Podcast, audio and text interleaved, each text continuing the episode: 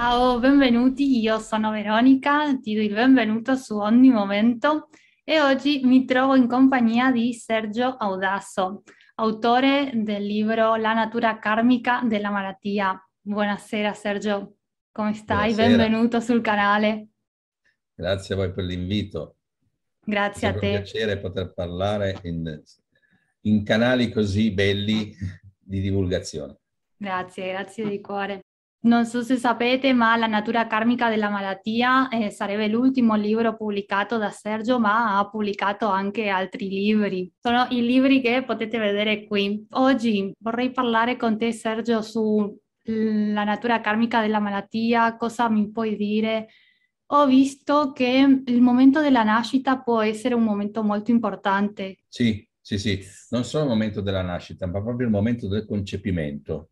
Ah, Perché ecco. c'è un- ci sono delle leggi di natura che si dividono in tante leggi e una legge di conformità specifica che in realtà noi possiamo in qualche modo subire delle influenze già dal concepimento.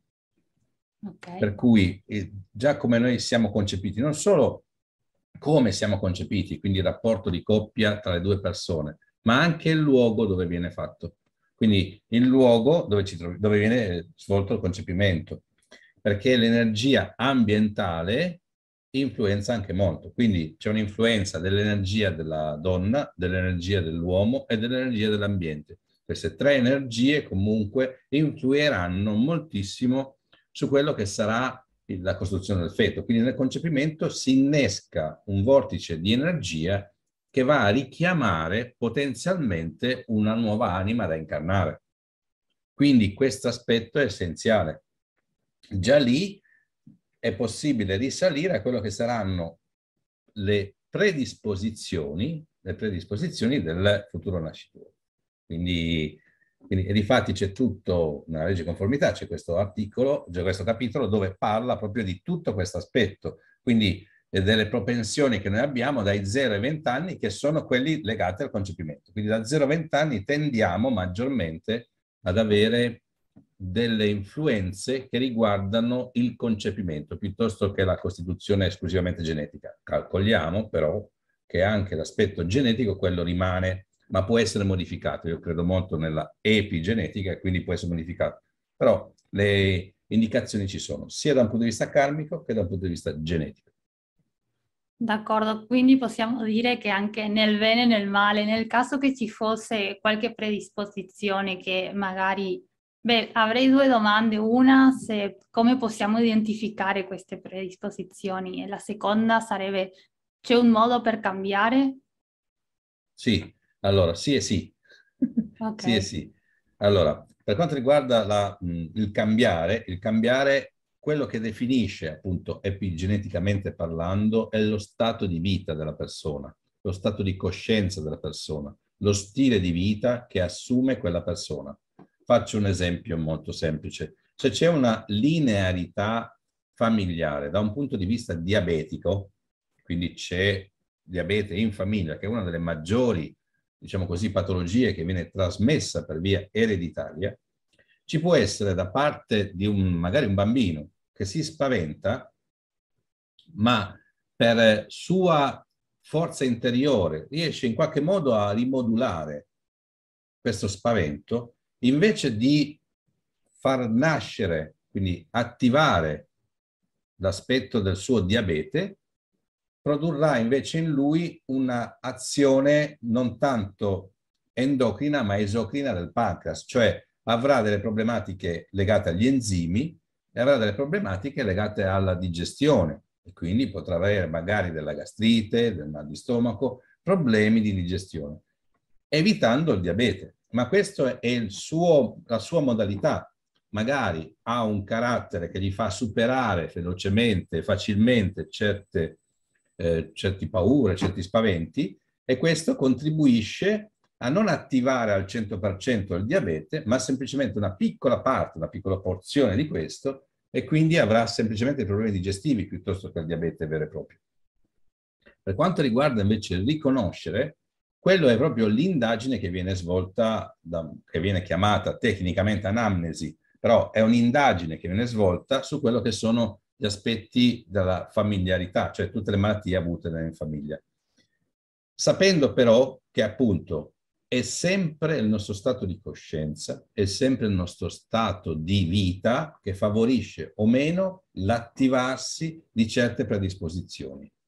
Quello che noi abbiamo da un punto di vista karmico, che sia fisico o morale o di pensiero, di predisposizione ad avere dei tipi di pensieri, tutto questo è determinato, quindi attivato, moderato o sospeso semplicemente dal nostro stato di vita. Quindi come noi viviamo, come noi ci, ci muoviamo nel mondo che sancisce o determina il fatto che alcune predisposizioni karmiche o genetiche, che sono più o meno la stessa cosa, possano manifestarsi o meno. D'accordo.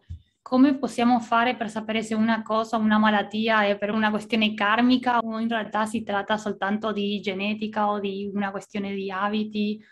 O tutte le malattie sono legate in qualche modo al karma oppure no? Allora, bellissima domanda.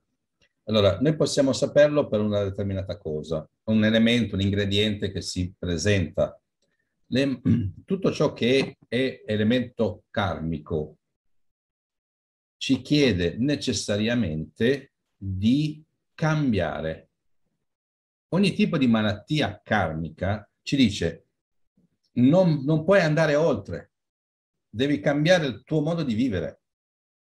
Una malattia invece prodotta dal destino, quindi dalla nostra vita di adesso, che non ha nulla a che vedere con il karma, ma conseguenza del nostro stato del comportamento, stato di vita e quindi stile di vita, quindi comportamento, nei suoi nelle sue espressioni, che può essere alimentare, che può essere di atteggiamento mentale, che può essere di, di, del bere, ok? Qualsiasi attività che uno svolga può influire sul suo stato di benessere.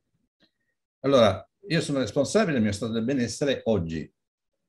Questo mi chiede che cosa? Una malattia conseguente al mio stato di oggi mi chiede di migliorare, non mi chiede di cambiare mi chiede di migliorare lo stato.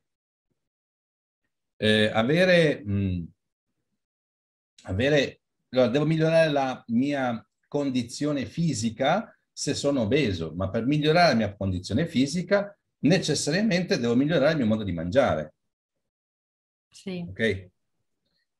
Se invece ho, eh, appunto, ritorniamo al diabete, devo proprio cambiare la mia modalità del mangiare. Nel, in un caso, obesità e quant'altro, devo necessariamente migliorare. Nell'altro devo eliminare delle cose, devo cambiare. D'accordo. Quindi un Questo invito... È l'esempio più semplice che mi viene da fare. Quindi tutto ciò che è karmico ci impone un cambiamento. Allora, quello che stavo pensando è che a volte quello che capita è che uno si trova di fronte a una situazione difficile come può essere una malattia e in quel momento lì può essere difficile riuscire a vedere quello come un invito a fare un cambio. Quindi per una persona che sta attraversando magari per, per un periodo di difficoltà, che si trova di fronte a un dolore, a qualcosa che, che gli sta impedendo di svolgere la sua vita come gli piacerebbe, cosa diresti a una persona che si trova in quella situazione per riuscire a cambiare il modo di, di vedere eh, questo momento? Che cosa sta cercando di dirti la vita adesso? Che cosa sta cercando di dirti questo tipo di malattia adesso? Uno dei più grossi errori che vengono svolti, che vengono fatti da, dalla maggior parte delle persone, è quella di domandarsi immediatamente ma perché mi è successo questo? Sì. Perché proprio a me? Sono così bravo, ho fatto un sacco di cose belle, voglio bene a tutto il mondo. Per quale motivo? Non faccio del male a nessuno e proprio Perché io devo questa... Eh? Perché io? Perché io, no? Questa roba qua addosso. Questo è l'errore più grande. L'errore più grande è perché ci costringe in una gabbia che ha bisogno delle risposte, il nostro cervello cerca le risposte e cercando delle risposte per rispondere a questo perché guarda nel passato e trova una risposta che sia mentalmente facile per tranquillizzare il cervello e quindi la mente e le emozioni. Va bene? Questo qua. Invece, quando ci troviamo di fronte a una situazione patologica, una situazione un po' importante, la domanda è, questo è avvenuto affinché io capissi cosa, affinché io facessi cosa. Eh, nella legge del ritmo, che parlo nel libro, nella legge del ritmo ci sono delle componenti essenziali. La prima è quando noi siamo in, in contatto con una malattia, la prima è il blocco.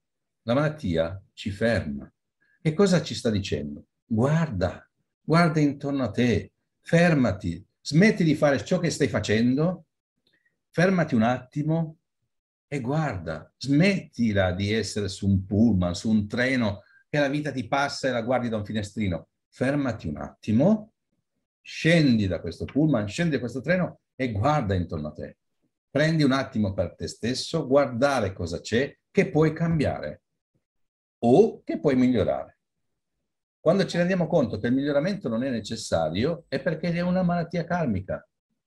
Non deve necessariamente essere una malattia grossa, ma quando ci rendiamo conto che migliorando non basta, dobbiamo proprio cambiare modalità, dobbiamo proprio cambiare atteggiamento. Non basta solo, esempio, cambiare alimentazione, bisogna proprio cambiare atteggiamento e magari cambiare proprio modo di frequentare delle persone, cambiare proprio la nostra vita. E, e questo ci consente di stare veramente bene. E poi la vera guarigione non è il semplice uscire da una situazione patologica di stampo fisico. La vera guarigione è la guarigione dell'anima, quindi la guarigione dell'anima che è più importante del fisico. E questo è l'aspetto, cioè la malattia affinché io capisca, affinché io comprenda, affinché io faccia delle scelte. Ogni malattia ci pone di fronte alla domanda affinché piuttosto che alla domanda del perché perché ci chiude. Per cui dopo il blocco cosa c'è? C'è la scarica, bisogna accettare la scarica. Molto spesso capita che mh, nella scarica ci si trovi a soffrire molto di più, perché la scarica tende proprio a rivoluzionare tutto il sistema. E quindi ecco. noi scambiamo la scarica come un peggioramento della nostra situazione in realtà stiamo procedendo alla purificazione. L'esempio più banale è la febbre. La febbre è uno degli elementi di scarica che il nostro organismo utilizza, il nostro sistema immunitario utilizza per poter adempiere alla purificazione. La febbre serve per uccidere batteri, per uccidere virus, per togliere delle infiammazioni. La febbre serve per quello. Quindi ehm, la febbre, essendo una cosa calda, c'è la mutazione, la variazione. Nella vita, in questo universo, ci sono, accadono delle cose pazzesche, stranissime, sembra, però noi, tutto ciò che nasce ha bisogno di silenzio e buio.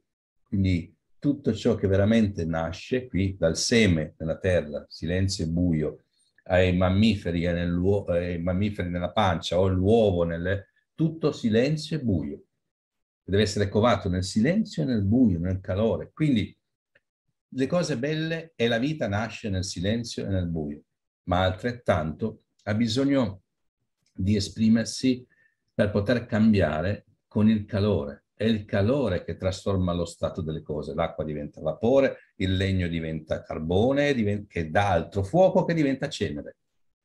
E, ehm, e attraverso il ferro, col col caldo, col calore si può trasformare, si può piegare. Quindi è il caldo, il calore che crea la trasformazione. Per cui la febbre non è nient'altro che trasformazione. Quanti di noi con la febbre in età adolescenziale si sono trovati al matti- alla sera avere la febbre, al mattino aver passato una nottataccia pazzesca e al mattino non, dire oh non mi entrano più i pantaloni oppure sono corti o le scarpe sono diventate strette perché durante la notte qualche cosa è cambiato nel nostro corpo e le ossa sono state tirate, aveva bisogno della febbre per gestire tutto questo. Quindi nella scarica molto spesso noi crediamo di stare peggio. Invece la scarica serve, dopo il blocco, per la purificazione. E il terzo livello della legge vita è la purificazione, quindi una purificazione assoluta che ci consente di uscire dalla questione patologica o di disagio. Ed è proprio bello quello, cioè nel momento stesso in cui c'è la scarica, la purificazione, quindi abbiamo la purificazione o la soluzione del tutto, ah, purtroppo adesso ci hanno insegnato che appena abbiamo un piccolo bubu, un piccolo malessere, c'è immediatamente la pastiglietta magica, una volta c'erano le pozioni magiche, eh, adesso c'è la pastiglietta magica che nel giro di soli 5 minuti il tuo mal di testa scomparirà e potrai fare tutto quello che vuoi, andare alla cena con l'amica o con l'amico, andare a cavallo, qualsiasi cosa. L'importante è che ti prendi questa bustina o questa pastiglietta. Cioè, noi ormai tutti i segnali del corpo non li guardiamo più.